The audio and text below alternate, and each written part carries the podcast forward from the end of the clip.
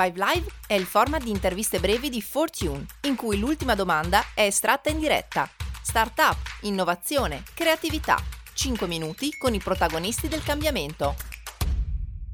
Buongiorno, a microfono di Fortune per Startup Italia c'è Cosimo Calciano di Revo3. Eh, Cosimo, raccontaci un po' la realtà Revo3. Sì, uh, buongiorno a tutti. Uh, Revo3 è una piattaforma hardware e software che aiuta gli agricoltori ad aumentare l'efficienza nell'irrigazione in maniera semplice e automatizzata. Sfrutta quindi sistemi IoT di monitoraggio nel campo e uh, um, analisi diciamo, di machine learning o intelligenza artificiale per automatizzare proprio tutto ciò che riguarda l'irrigazione.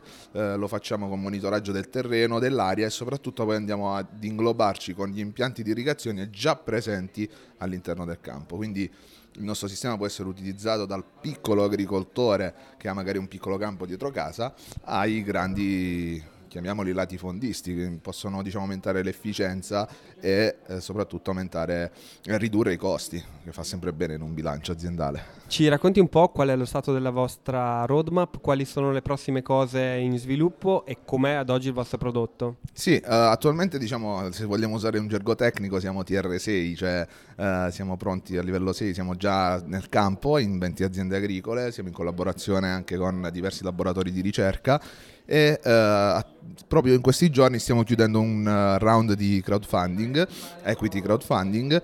E, um, l'obiettivo è quello di entrare in maniera decisa sul mercato. Noi anche il modello di business è un modello di business che si adatta alle esigenze e alle richieste da parte del mercato perché uh, una volta entrati nelle aziende agricole con il nostro dispositivo poi lavoreremo su un upselling di prodotti digitali di nuovi servizi basati sui dati.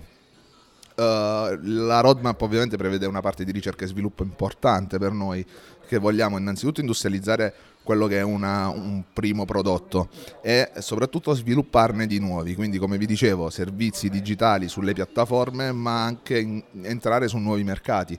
Adesso abbiamo visto una, una forte emergenza nel, del mercato della cannabis, della cannabis, in realtà della canapa industriale, e eh, siamo entrati in quel mercato. Adesso automatizziamo anche le eh, lampade a LED e permettiamo una produzione eh, anche nelle fasi diciamo, invernali, dove non è possibile far fiorire in maniera naturale la canapa. Mm, con il nostro sistema andiamo a fornire la quantità di luce giusta e necessaria per produrre in fase invernale.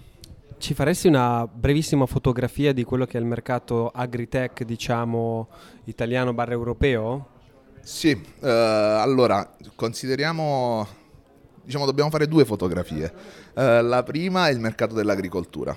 Quindi stiamo parlando in Italia, stiamo parlando di circa 16 milioni di ettari a coltivazione tra cerealicolo e eh, chiamiamole colture mm, pluriennali, quindi frutteti, vigneti, oliveti gestite in totale da circa 1.600.000 agricoltori, quindi stiamo parlando di una massa critica importante. E il mercato poi dell'agricoltura, considerate che crea in Italia eh, il 30% del PIL nazionale.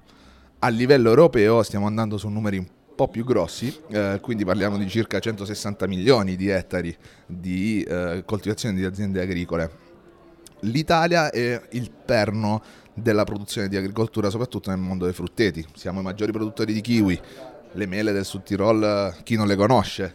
Eh, siamo molto importanti, quindi diciamo, più che il mercato europeo l'Italia è un mercato sottovalutato, chiamiamolo così, soprattutto a livello di qualità. Il settore dell'agritech è una nicchia di questo mercato che adesso si sta espandendo. Uh, nascono nuove società perché c'è l'esigenza da parte dell'agricoltore e poi eh, l'agricoltore inizia a comprendere la necessità, cioè inizia a capire che c'è bisogno di migliorare determinati processi che oggi sono ancora un po' antichi, chiamiamoli così. Molto interessante.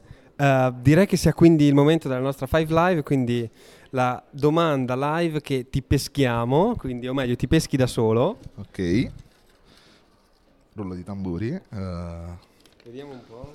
Se dovessi fare un colloquio ad un tuo futuro dipendente, quale sarebbe la prima domanda che gli faresti? Dipende dal dipendente, uh, però io quella che farei la prima domanda per capire diciamo, un po' di cose, sicuramente sei mai stato in un campo uh, in azienda agricola? Hai mai preso una zappa in mano? Uh, questa sarebbe una domanda interessante per capire la persona, però a parte quello è riesce a lavorare in gruppo senza rompere i cosiddetti.